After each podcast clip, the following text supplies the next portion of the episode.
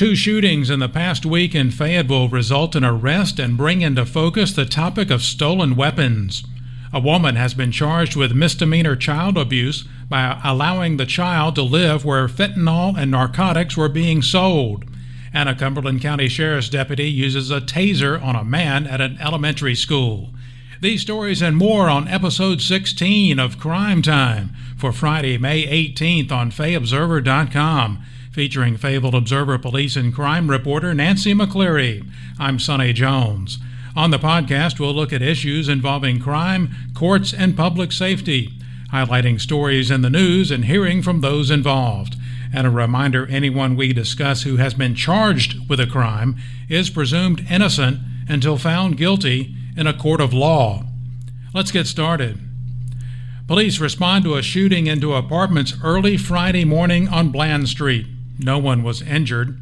Earlier in the week, two men were shot while standing outside of a house on Bighorn Drive.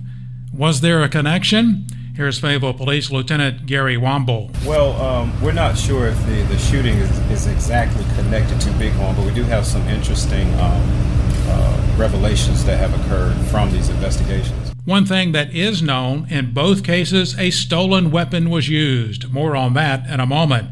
First, let's ask Nancy McCleary about the shootings. Nancy, welcome. Let's begin with the Monday shooting on Bighorn Drive and the arrest that has been made. Um, the two victims in this shooting were standing outside a house on Bighorn Drive about 9:45 p.m. Monday. Um, Bighorn Drive is in the Foxfire neighborhood off Bonanza Drive. Both of these men were shot in the torso, say Fayetteville police, although neither injury is believed to be life threatening. On Thursday, Chavez Shanquay Gilliam, Gilliam of Armstrong Street was charged with two counts each of attempted first degree murder and assault with a deadly weapon with intent to kill. Gilliam was arrested on Dwight Street off Murchison Road in the Sleepy Hollow Mobile Home Park. And what makes this case more interesting, Nancy, is that Gilliam was arrested Thursday just a few hours before the shooting into the apartments on Bland Street, which, by the way, is adjacent to Sleepy, Holly, Sleepy Hollow Mobile Home Park. In that case, the caller reported that residents of one apartment were, quote, low to the ground because shots were being fired into the building. It's, a good reason to be low to the well, ground. I'm low to the ground anyway. um, it's believed that the second apartment was the target, Lieutenant Womble said. Police smelled marijuana in the targeted apartment, but found no one inside when they checked checked it out. Lieutenant Womble said witnesses told police that two men left the residence on foot carrying bags. An officer spotted the men walking down Murchison, I can't say it, Murchison Road carrying a suitcase and a backpack. A search of the backpack turned up $1,500, about 14 ounces of marijuana, and a Glock 19 handgun that police learned had been, had been reported stolen in Lexington County, South Carolina. The men, Bruce Antonio Morales Thompson and Quentin Dwayne Bullard, are charged with one count each of possessing a stolen firearm and possessing marijuana with intent to sell and deliver. Thompson also is charged with maintaining a drug dwelling. Yeah, th- this all get, gets kind of complicated with dealing with both shootings here at the same time. And again, police say they have not made a connection at this time between the two shootings, although the investigation is continuing. As for the other issue, Nancy, uh, these cases bring up stolen weapons. Here's Lieutenant Womble. I want you to make sure you put extra attention on securing the weapons that you own. Um, this is a battle uh, of stolen weapons. Is a battle that is not just local, citywide. It's a battle we fight state and nationally. Uh, as you can tell, uh, firearms being stolen out of Texas and South Carolina ended up in Fayetteville, North Carolina. So there's a joint effort. Uh, Police Department works very closely with the ATF. We work very closely with many federal uh, contingencies uh, to combat these things. And we just want to put this out to the community uh, to give extra attention to your firearms. In the earlier incident, the one that occurred Monday, the Bushmaster rifle that was used in the shooting of the two men was reported stolen by a Texas state trooper in San Antonio, Texas, Lieutenant Womble said. We've had other stories about weapons being stolen. Police urge owners to make sure weapons are safely stored. That means don't leave them in your vehicle and don't leave them laying around your house. Don't assume that it can't be stolen. It's good advice. You would think it would be common sense, but you know the stories we report here often indicate otherwise. Our next story, Nancy, a Robeson County jury awarded $17 million to the families of two men whose vehicles were hit by a tractor trailer on Interstate 74 in 2015. Refresh our memory, if you will, on this case. Well, this crash happened about three miles east of Maxton. John Van Bonnabel of Raeford and Keith Haywood Pate of Laurinburg were returning to work about eight miles away. Bonnabel was driving his pickup behind Pate, who was operating a bobtail tractor or a tractor truck without the trailer on it, and it was having mechanical problems. The vehicles, both with flashers on, were traveling 20 to 30 miles per hour on a straight stretch of I 74. The weather was clear and there was more than a mile of visibility, according to Wade Byrd, who represented the families in the lawsuit. An 18 wheeler hauling grease crashed into the rear of Bonnabel's truck at an estimated 69 miles per hour. The pickup, quote, launched from the highway and rolled several times down an embankment and into a tree, Byrd's office said. Bonnabel died, died from massive head injuries. The tractor trailer then hit Pate's vehicle, knocking it 641 feet. He suffered permanent injuries. Now, jurors determined in both cases that the truck owner, Darling Ingredients, which was doing business as Darpro Solutions, was negligent because of the actions of the driver, Wilbert Lamar Tillman of Polkton, Byrd said in the statement. Jurors awarded Bonnabel's estate $13 million in wrongful death damages. He is survived by his wife and three adult children. And Pate was awarded $4 million in damages. You may remember one of the top stories on last week's edition of Crime Time was about the Fayetteville police officer who was exposed to the drug fentanyl during a search of a home on Bernadine Street. Fortunately, other officers responded quickly, possibly saving the life of Officer Samuel Cook after he had been exposed to the potentially deadly opioid. Dimitri Rashad Everett was charged with drug offenses after the search. A woman who also lived at the residence was not charged at the time, but that has changed, Nancy. Indeed, it has. Diamond Latrice Clark is accused of having a two year old child in the home. Clark has been charged with misdemeanor child abuse by allowing the child to live where fentanyl and narcotics were being sold, according to an arrest warrant. Clark and the child were living in the house where Fayetteville police executed a search warrant and seized heroin, synthetic cannabinoid, also known as spice, and MDA MDMA, also known as ecstasy, on May 10th.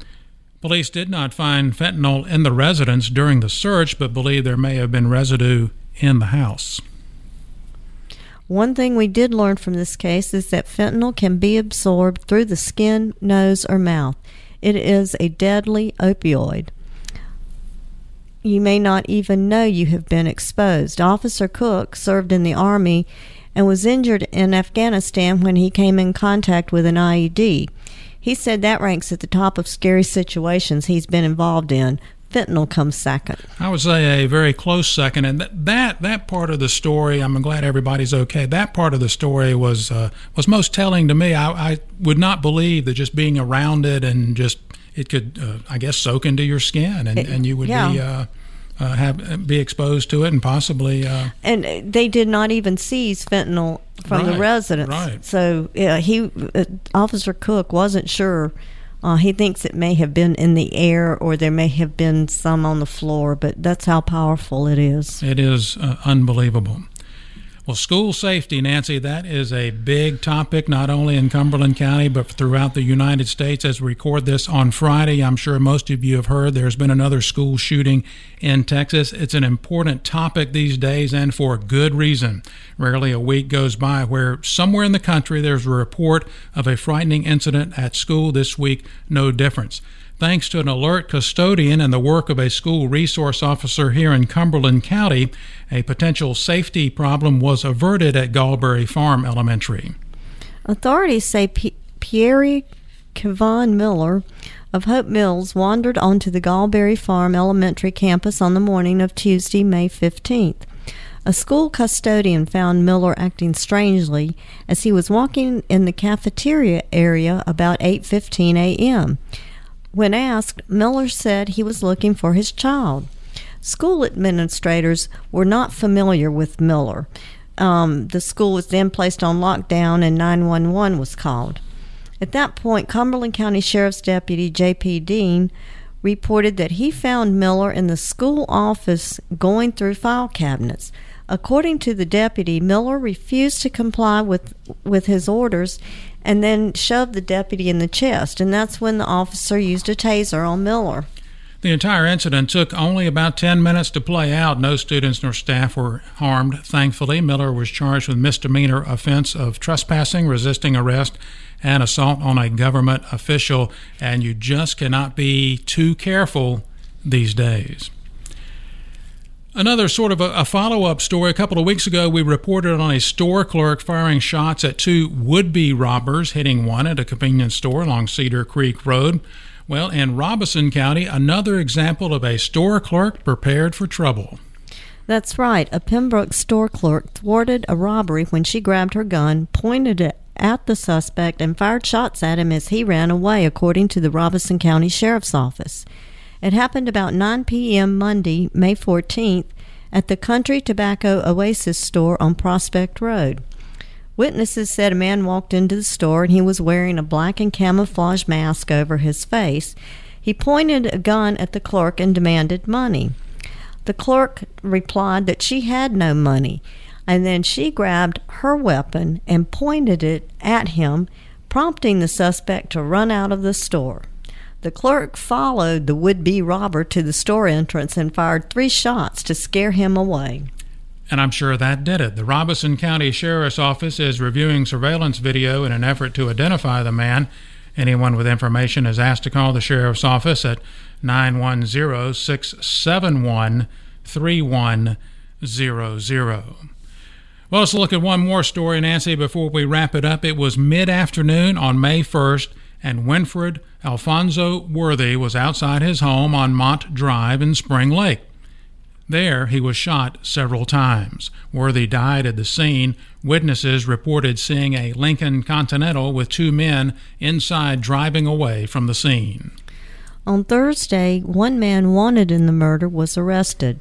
Actually, um, I was making my nightly run at the magistrate's office to see who'd been arrested and was getting ready to leave when three plainclothes officers came in with the man. I happened to glance up as I was getting ready to go, and I recognized the man from a release sent out earlier in the week by Spring Lake Police. It was, in fact, Joseph Devon Murkison of Fayetteville, who is charged with first degree murder in Worthy's shooting. Investigators believe Murkison was driving the car. Which leads to the question what about the other person or persons thought to be in the car with Murkison? Any motive they've come up with so far that, that uh, at least they've told us about? Um, at this point in time, they have not identified a second suspect, and they have not had. They have released very few details um, about the shooting, um, but they are continuing to look for suspects who were involved. And if you have any information at all about Winfred Alfonso Worthy's murder, please call the Spring Lake Police Department at 910 436 0350 or Crime Stoppers at 483 8477. That's 483 TIPS.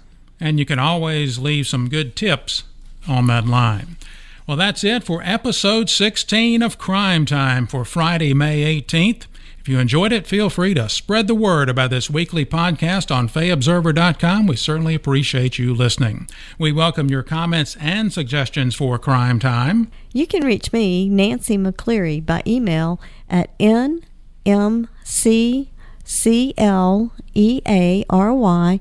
at fayobserver.com. That's N McCleary at fayobserver.com or on Twitter at FO underscore McCleary. And you can reach me, Sonny Jones, by email at sjones at fayobserver.com or on Twitter at FO Sonny Jones, no underscore for me. Nancy, thanks so much for your time. And again, thank you for listening. Hope you'll tune in next time for the next edition of Crime Time.